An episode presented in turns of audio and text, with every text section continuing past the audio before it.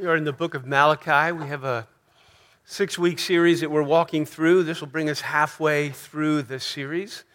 We're in Malachi chapter 2, verses 10 through 16. We're going to talk about marriage faithfulness. We're going to talk about it from the fiery indictments of an Old Testament prophet. But what we need to hear is the call of Scripture and the call of God to faithfulness in the way that we are in relationship and in the way that we are married. And so, will you read with me then God's Word, starting in verse 10? He says, Have we not all one Father? Has not one God created us? Why then are we faithless to one another, profaning the covenant of our fathers? Judah has been faithless. An abomination has been committed in Israel and in Jerusalem. For Judah has profaned the sanctuary of the Lord, which he loves, and he's married the daughter of a foreign God. May the Lord cut off from the tents of Jacob any descendant of the man who does this, who brings an offering to the Lord of hosts. And the second thing you do, you cover the Lord's altar with tears and with weeping and with groaning because he no longer regards your offering or accepts it with favor from your hand. But you say, why does he not? Because the Lord was witness between you and the wife of your youth, to whom you have been faithless, though she is your companion and your wife by covenant. Did he not make them one? With a portion of the Spirit in their union. And what was the one God seeking? Godly offspring. So guard yourselves in your spirit and let none of you be faithless to the wife of your youth. For the man who does not love his wife but divorces her, says the Lord, the God of Israel, he covers his garment with violence, says the Lord of hosts. So guard yourselves in your spirit and do not be faithless. The Word of God. Pray with me.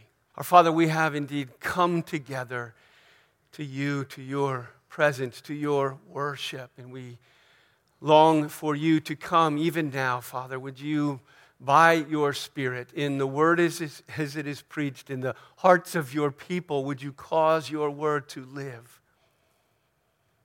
To capture us, to bring us to conviction and repentance, to bring us to more closely following Jesus in the way that we're married.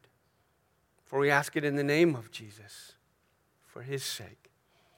Amen. So, the last couple of weeks, in the last couple of chapters, we see that Malachi began by reminding uh, God's people of his electing love. I have loved you, he says. Right? I have chosen you, he said. But then he also brought the indictment and he charged his people with becoming insensitive to his deep, abiding, electing love. And he moved on to say that not only are they insensitive, but they're actually despising his name. By offering lame worship. There was a conspiracy uh, uh, that the people were bringing sick and diseased animals for sacrifice, and the priests, who were supposed to be enforcers of the law, keeping the Mosaic covenant, should not have accepted them.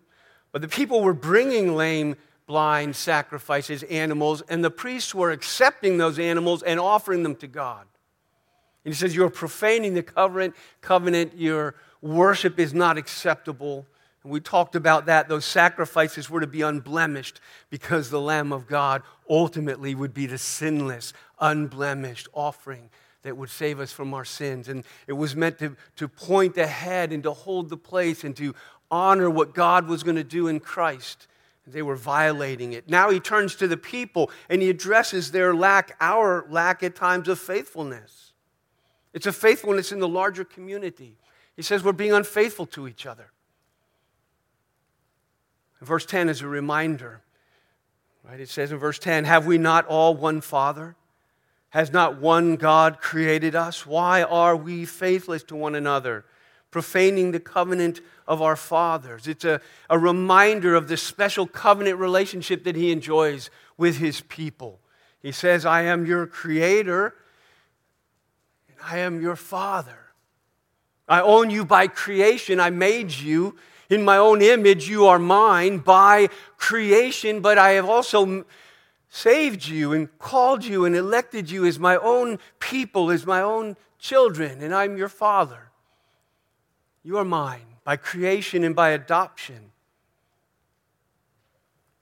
And so it reminds us last week, because last week this section started out, he started out saying a father deserves his respect and a master deserves his honor. But if I am a master and a father, where is mine?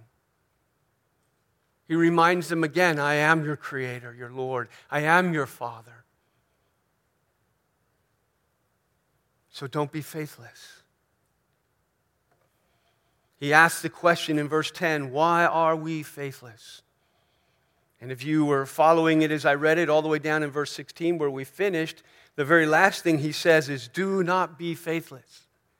All right, so we see this is all one section addressing this issue. Why are we faithless? Don't be faithless. Bookends the conversation that God is having with his people. And that is the, the conclusion, the application of it in the end is don't be faithless. If you're wondering at the very end, what's the application of all this? Well, there it is. He uses the word faithless in this text, what we just read, these seven verses, in seven verses, five times, he uses the word faithless. Why are we faithless? Let's not be faithless. To be faithless, it's not a word we use a lot. We would probably say it more like, don't be unfaithful. But there is that sense in being faithless is making promises and breaking them, of, of betraying a promise, betraying a covenant that God has with his people. They're betraying the covenant and the promises within that covenant that, that He has ordered our relationships, and we're breaking those by breaking covenant with our people in our community in various ways. We're breaking covenant with Him. Being faithless with each other is to be faithless with Him, He says. KJV says that we deal treacherously.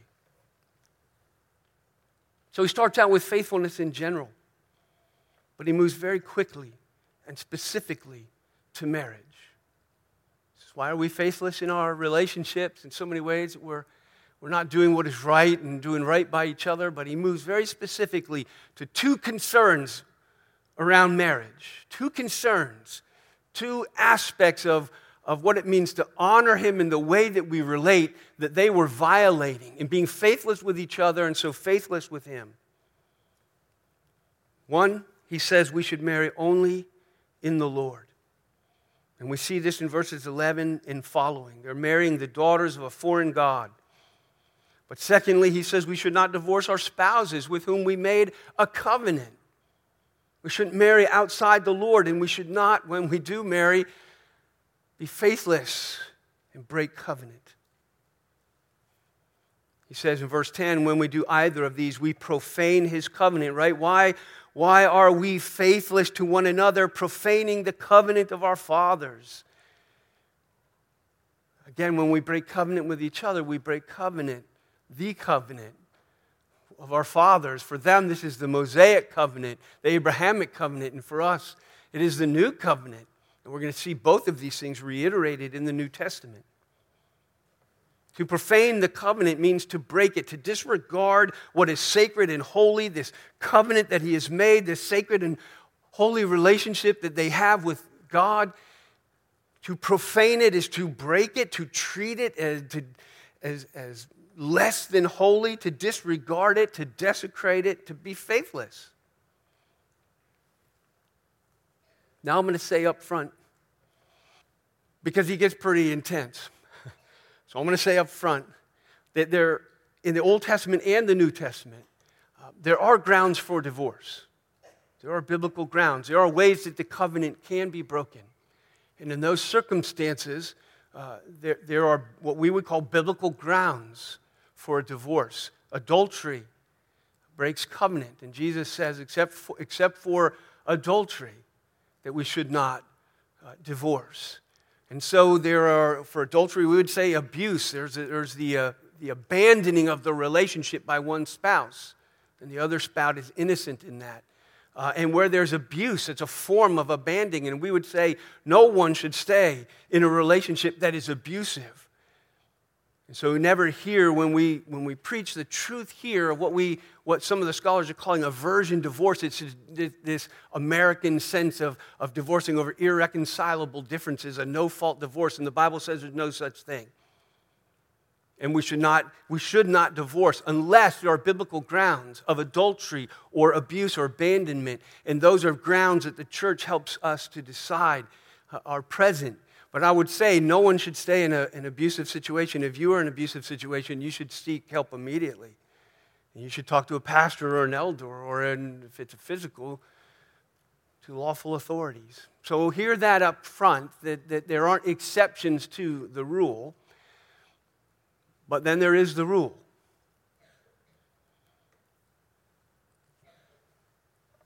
The first thing that he tells us is that we should marry only in the Lord. Verse 11, he says, Judah has been faithless, an abomination has been committed in Israel and in Jerusalem, for Judah has profaned the sanctuary of the Lord, which he loves. How has he done this? How has he profaned the sanctuary of the Lord, the worship of God? And he says, it's, it's, it's what he loves, the Lord loves. And he says, because he has married the daughter of a foreign God, you have introduced idolatry, godlessness into worship. Profaning the covenant, the first way we profane the covenant and we are faithless is marrying outside the faith, which he calls here an abomination. That's a word that's often used in, in relation to worship right? The abomination that causes desolation, or, or it can be translated as detestable. It's something that, that, that fouls worship, that profanes the worship of God. Now, to be clear, let me be very clear on what he is saying here. This is not a prohibition against marrying someone of another race. The issue isn't about race, the issue is about worship. And that worship is about the faith of the person that you're marrying right? So in Table Talk, I was reading this Ligonier and R.C. Sproul. They said Scripture never forbids intermarrying with people merely because they are of different racial or cultural backgrounds. Rather, what is forbidden is marrying outside the faith of Israel. We see this in the New Testament. There's neither Jew nor Gentile, barbarian, Scythian, slave or free. Like those categories are gone, right? But it's about the faith of God's people, that we're all one in Christ. So it's about the faith, not about the race. And the New Testament and the Old Testament are both very clear on this. And we see even examples. I could give five or six. You know, Moses married a Midianite, but the definitive example to move us forward is that Boaz married Ruth, and Ruth was a Moabitess. And Boaz marries Ruth, and Ruth ends up then in the lineage of Jesus in his royal lineage. And so there's not only not a problem of it, it's part literally of our saving lineage. So I want to just be very clear about that. The issue is in verse 11 you married the daughter of a foreign God, someone who worships not the God of Israel. They, they worship a different God or no God at all, right? It's godless. Anything that is not the worship of the God of the Scripture, the God, the one true and living God, is godless, whether it is the worship of false gods or no God. Douglas Stuart, one of the commentators I was reading, says marriage with people of other nations is attacked not because of ethnic, racial, or national bias, but because it represents the compromising of the true revealed faith by conjoining pagan and believer in a one flesh union. Deliberately entering into this union with the false moral uh, different moral categories. And right here, he's worried about the moral categories. The, the prophets are calling them to that, to a godliness, a, a morality in line with God's character, and to, to take someone who loves the holiness of God and the righteousness of God and the worship of God, and to combine that deliberately with someone who doesn't believe any of it, doesn't worship, and doesn't follow he says is an act of faithlessness. It's a betrayal of the covenant. The strong word abomination or detestable refers to that profaning of the worship. And we'll see why here in the, in the New Testament. But verse 12 tells us just how seriously he takes it. He says, May the Lord cut off from the tents of Jacob anyone who does this. Now, God reiterates and reinforces this even in the New Testament for believers that it's important that we marry in the faith. And he applies this to us as Christians. So here's 2 Corinthians 6 14 to 16, where he says, Do not be unequally yoked with unbeliever. Don't be unequally you know, connected together with unbelievers. Some want to say this is just about like business things. But unbelievers and believers work in business all the time, and there's usually not an issue. But the issue, what is the issue here for, for both God in, in Malachi, but also for God here in Second Corinthians, is it goes on. What partnership does righteousness have with lawlessness? What fellowship has light with darkness? What accord does Christ have with Belial, the, a foreign God? What connection is there between Christ and a foreign God? What portion does a believer share with the unbeliever? What agreement is there between the temple of God and idols? And then here's the, the, the key thing again we are the temple of the living God. What agreement can there be between the temple and idols? And we are that temple. How, we, how dare we take the temple that is filled with the Holy Spirit and belongs to Him and to His worship and unite it purposefully What agreement is there with light and darkness? And so in 1 Corinthians 7 39, when he's talking about marriage and divorce, and after talking and actually talking about where there's one possibility of a biblical divorce where a woman has been abandoned by her husband, it says that she is free, that for her, she is free to remarry because she was abandoned. She didn't pursue the divorce unbiblically. She's free to marry whom she wishes only in the Lord. Why is this so important? And we've seen already this, it first and foremost dishonors God in Christ. We are the temple, he says. And what fellowship can there be between the temple and those who dishonor God in Christ? How can we connect his temple with idols and unbelief and faithlessness? Malachi is clear that marrying people who are not believers are not good for our spiritual health. He says there, there are spiritual consequences you know, to that, that it's not good for us. And usually, instead of pulling people in, as often or not, we're pulled away. He says it dilutes the, dilutes the house, it dilutes the worship, it dilutes the relationship with the children in terms of the faith and to raise our children in the faith.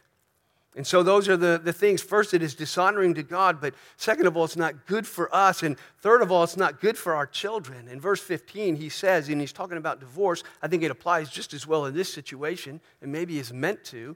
But in verse 15, he says, What is it that the Lord is concerned about? What is the one God seeking? but godly offspring. That our children would grow up in the faith.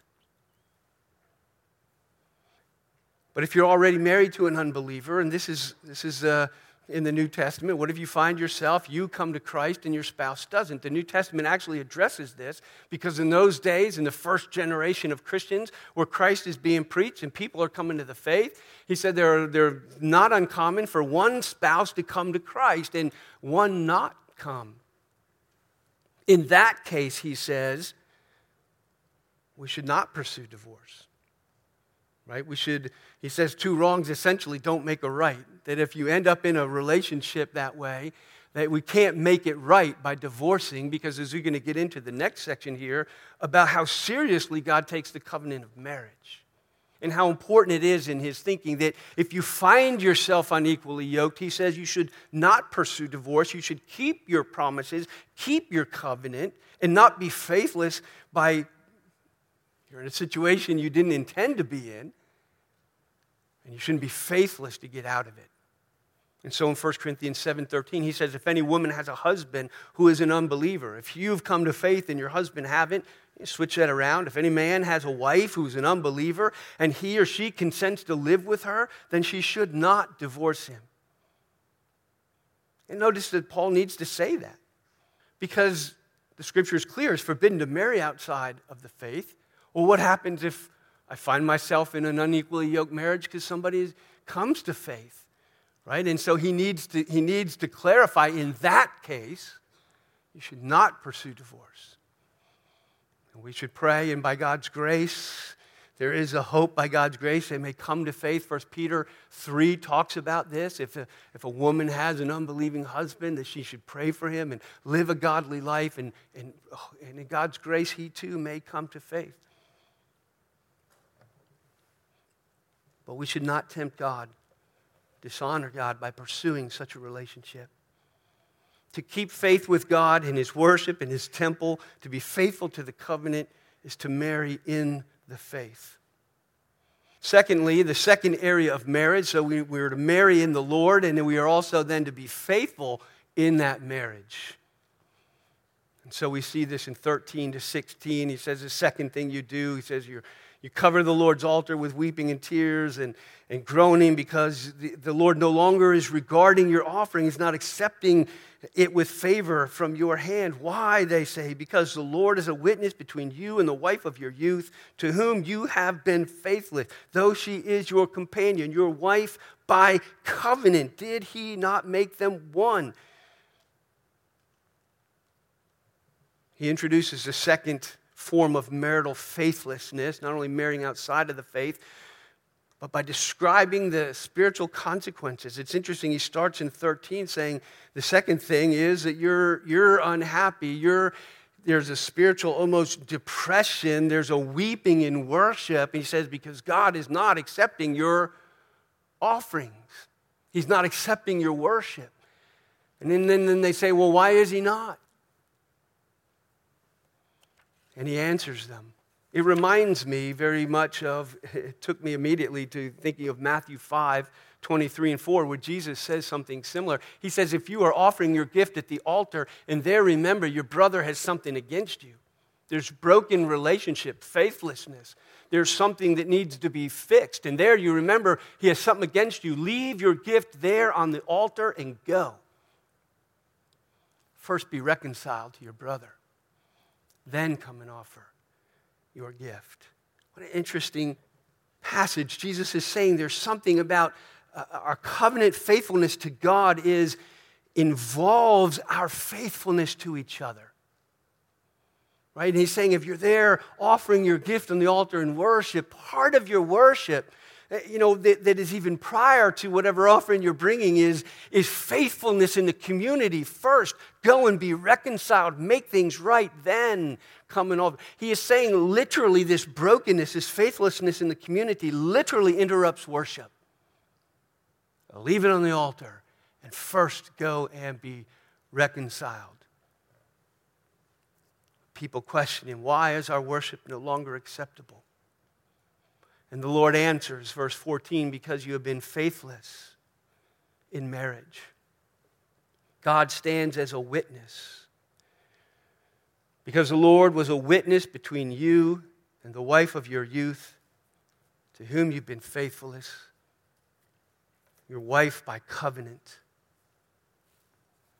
See, a covenant, there's a lot to be said biblically about covenant, but for our purposes today, let's just say a covenant is a coming together in a formal, structured relationship that is defined by vows and promises. Right? It's a formal, structured relationship that is defined by promises and vows. Every wedding I stay, I stand up, the very first thing out of my mouth is, you know, good, you know, good morning, good afternoon. Uh, friends and family, we have gathered here today in the presence of God and of all these witnesses to join these two together. In the presence of God and all these witnesses, if you are invited to a wedding, particularly if you are in the wedding party, if you're asked to stand up as a groomsman or a bridesmaid, in many ways you are a, a witness, and in that sense, biblically, as a covenant enforcer. Like you witness these vows, and you're some of the most important people in their lives. And part of your job, having been asked to stand up, as their witnesses is to help them, encourage them to keep faith. As covenant enforcement, as God is saying here, I am a witness between you and, the, and, your, and, and, and your wife, the, the bride of your youth, the one with whom you made a covenant. And as witness, he's an enforcer. He's a witness to what? To the vows. So the vows I've used have changed over the years a little bit. There are, there are a lot of traditional vows in different traditions. They have different ones, they vary slightly. The ones I've landed on that I've used most recently are these I take you to be my wedded wife or husband. And from this day forward, I promise to love you, to honor you, to comfort you, to forgive you, even as God has forgiven me. I will always be faithful to you for better, for worse, for richer, for poorer, in sickness and in health, until death do us part. And therefore, I receive you as God's special gift to me. This I promise before Him. Marriage is defined by those promises in the presence of God and of all these witnesses. We swear, we promise, we vow to faithfully, to the best of our ability, to do certain things, to love and to honor and to cherish and to forgive, to be faithful. Verse 15, he says, Does he not make them one? In Matthew 19, Jesus quotes the Old Testament when he's being confronted about divorce, about marriage and the sanctity of marriage and its abiding nature, and he's confronted about it. And Jesus quotes the Old Testament. Man leaves his father and his mother and joined to his wife, cleaves to his wife. But when he's done quoting the Old Testament, he makes his own conclusion. There's the quote, and then Jesus makes his own conclusion. He says, Therefore, they are no longer two, but one flesh. Has God not made them one. Therefore, they're no longer two, but one flesh. And what God has joined together, let no man separate, which is what he says here do not be faithless. And do not leave the spouse, your husband or wife of your youth and of your covenant making. He says the same thing. She is your companion. He is your companion. He has made us one flesh. And so Jesus reiterates the, the covenantal nature of marriage. But I want us to notice the positive thrust of the vows. Right? The husband and wife, what are they doing? They're each promising to do certain things. Right? The husband isn't making any, she makes her own promises. Right? The husband makes his promises. This is what I am going to do. I'm not responsible for what she promises. I'm responsible for what I promise no matter what she does. Why?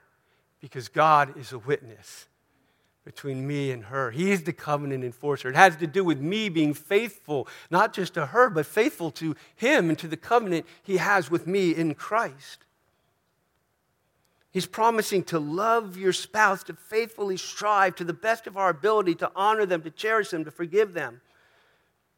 And this is important because sometimes people think the vow, of the vows negatively. I've had people actually say to me, Well, I'm going to keep my vow, I'm not going to divorce. That is not, that is not the thrust of your vow, right? That's the duration of your vow, till death do you part, right? That's the duration, but the thrust of your vow is positive.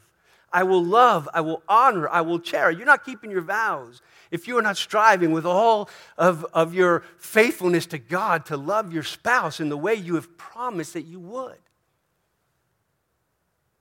My friends, the vow is not just to stay married,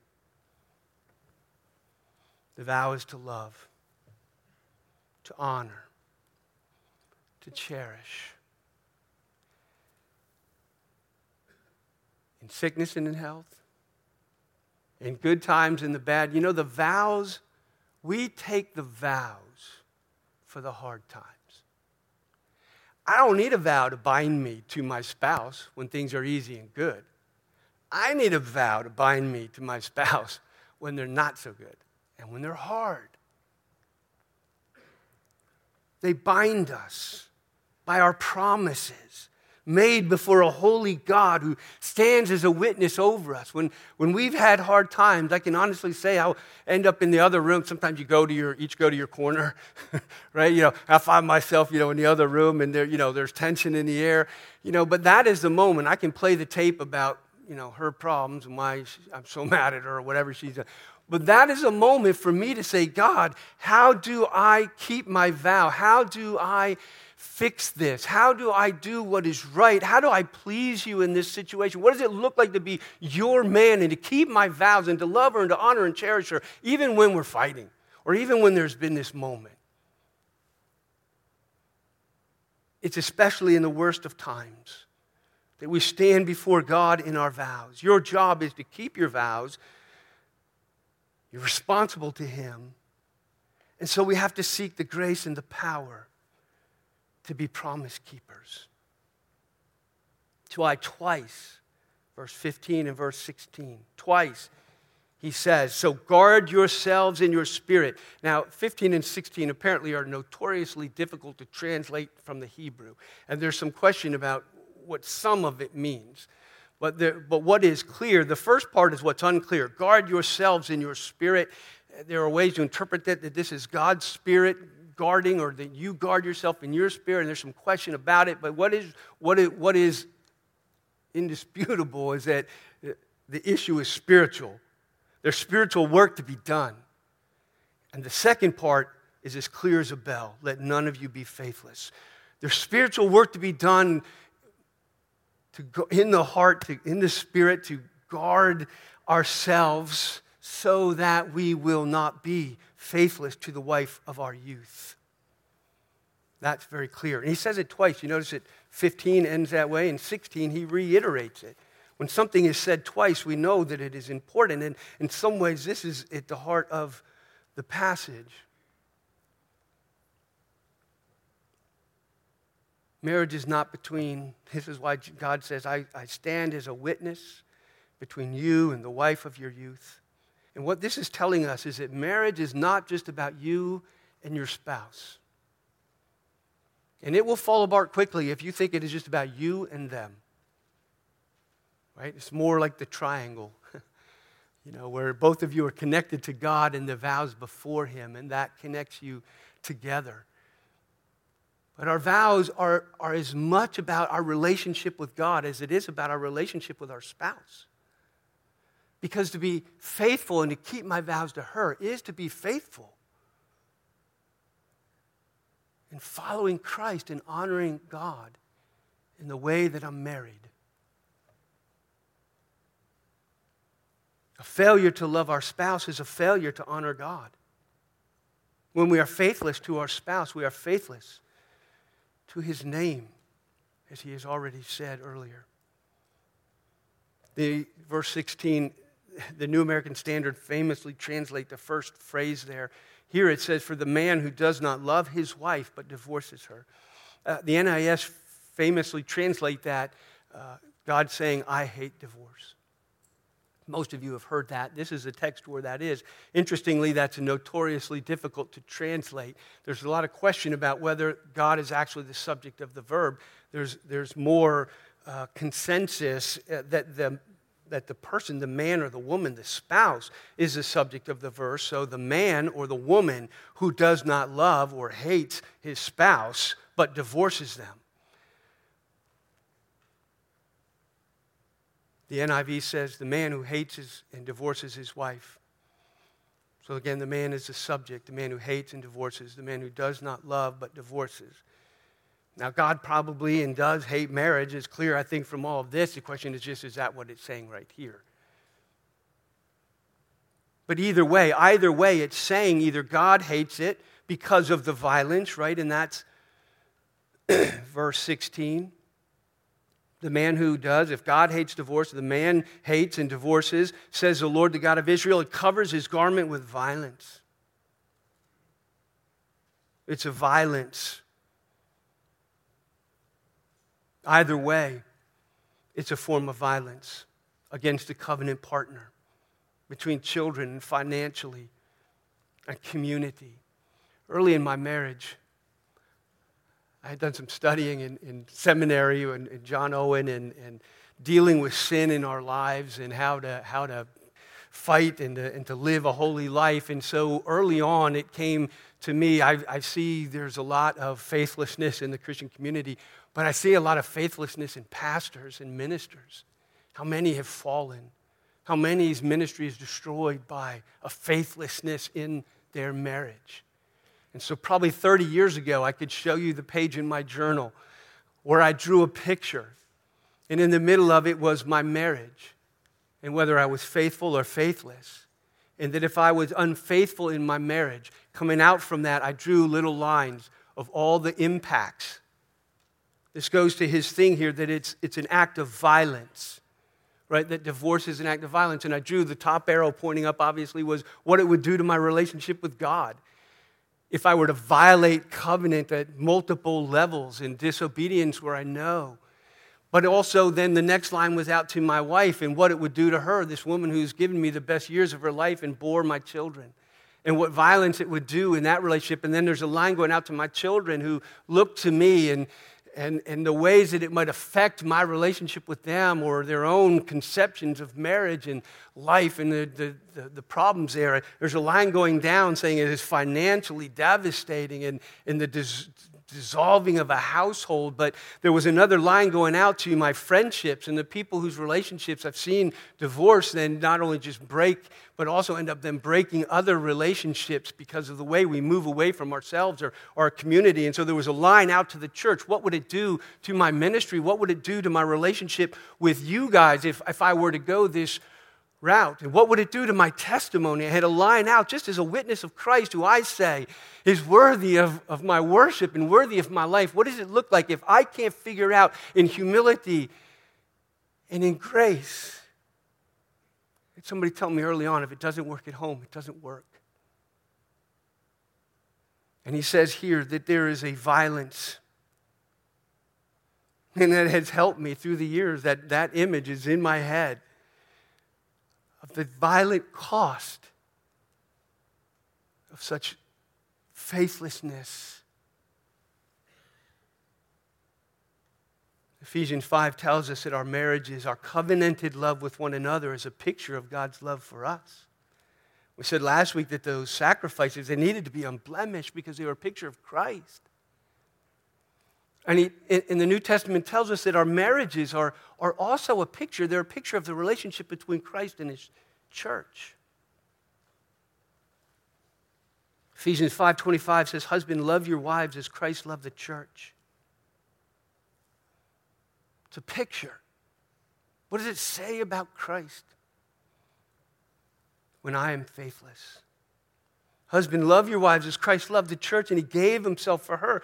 In 5 32 of the same Ephesians, he says the mystery is profound as he's been talking about husbands loving their wives and how we should treat one another. Wives, respect your husbands. And, and then he gets down to this mystery is profound, but I'm saying it, re, it refers to Christ and the church. God made a covenant with us through Jesus. And the shedding of his blood, we take communion and we say, This cup is the new covenant in his blood.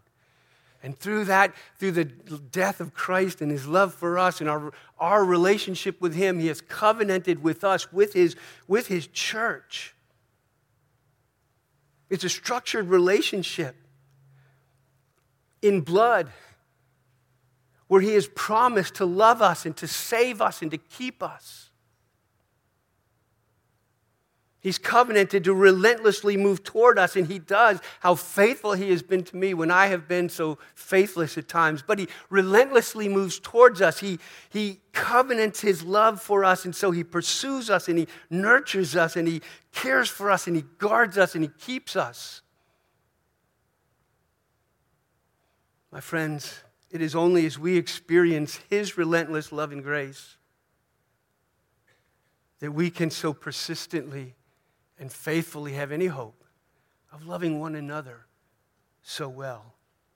Apart from Jesus, he says, apart from me, you can do nothing. And I think he means any spiritual, holy, righteous good apart from him. I can tie my shoelaces without him, perhaps, if he doesn't take my breath away and cripple my hands and, In other words, He has even control of all those things. Apart from Him and His grace, it gives me life and health.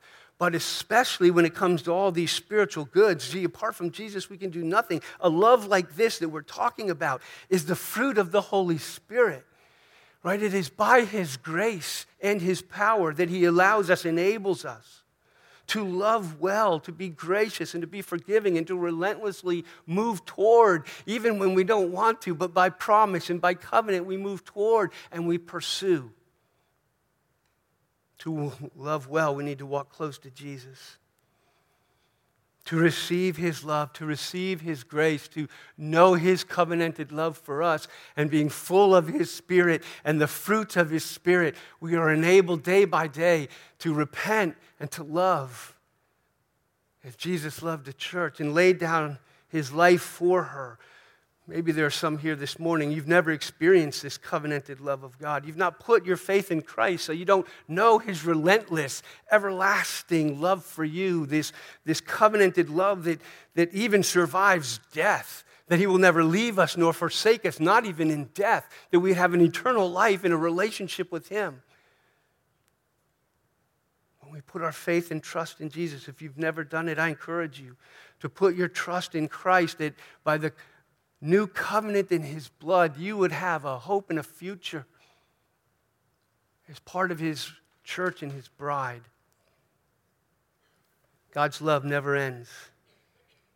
His covenant love is binding, it's durable, it's unconditional, it is beautiful, it is powerful, it is everlasting. He's faithful. He has loved you. He has covenanted with you, and He will not break. He will not be found faithless. You can trust Him. And when we experience the depth and the width of His love for us by the Spirit's presence and His power, then may we, by His grace and Spirit, be found faithful. Pray with me. Father in heaven, we thank you that you have loved us with an everlasting love. And I pray, like Paul, that you would help us to know the length and the width and the height and the depth of the love that you have for us. That we would be able to grasp it in such a way that it would save our souls and enable us to be faithful. We would be holy even as you are holy, honoring your name in the way that we love each other and keep covenant. For these things we ask and we pray in the strong name of Jesus. Amen.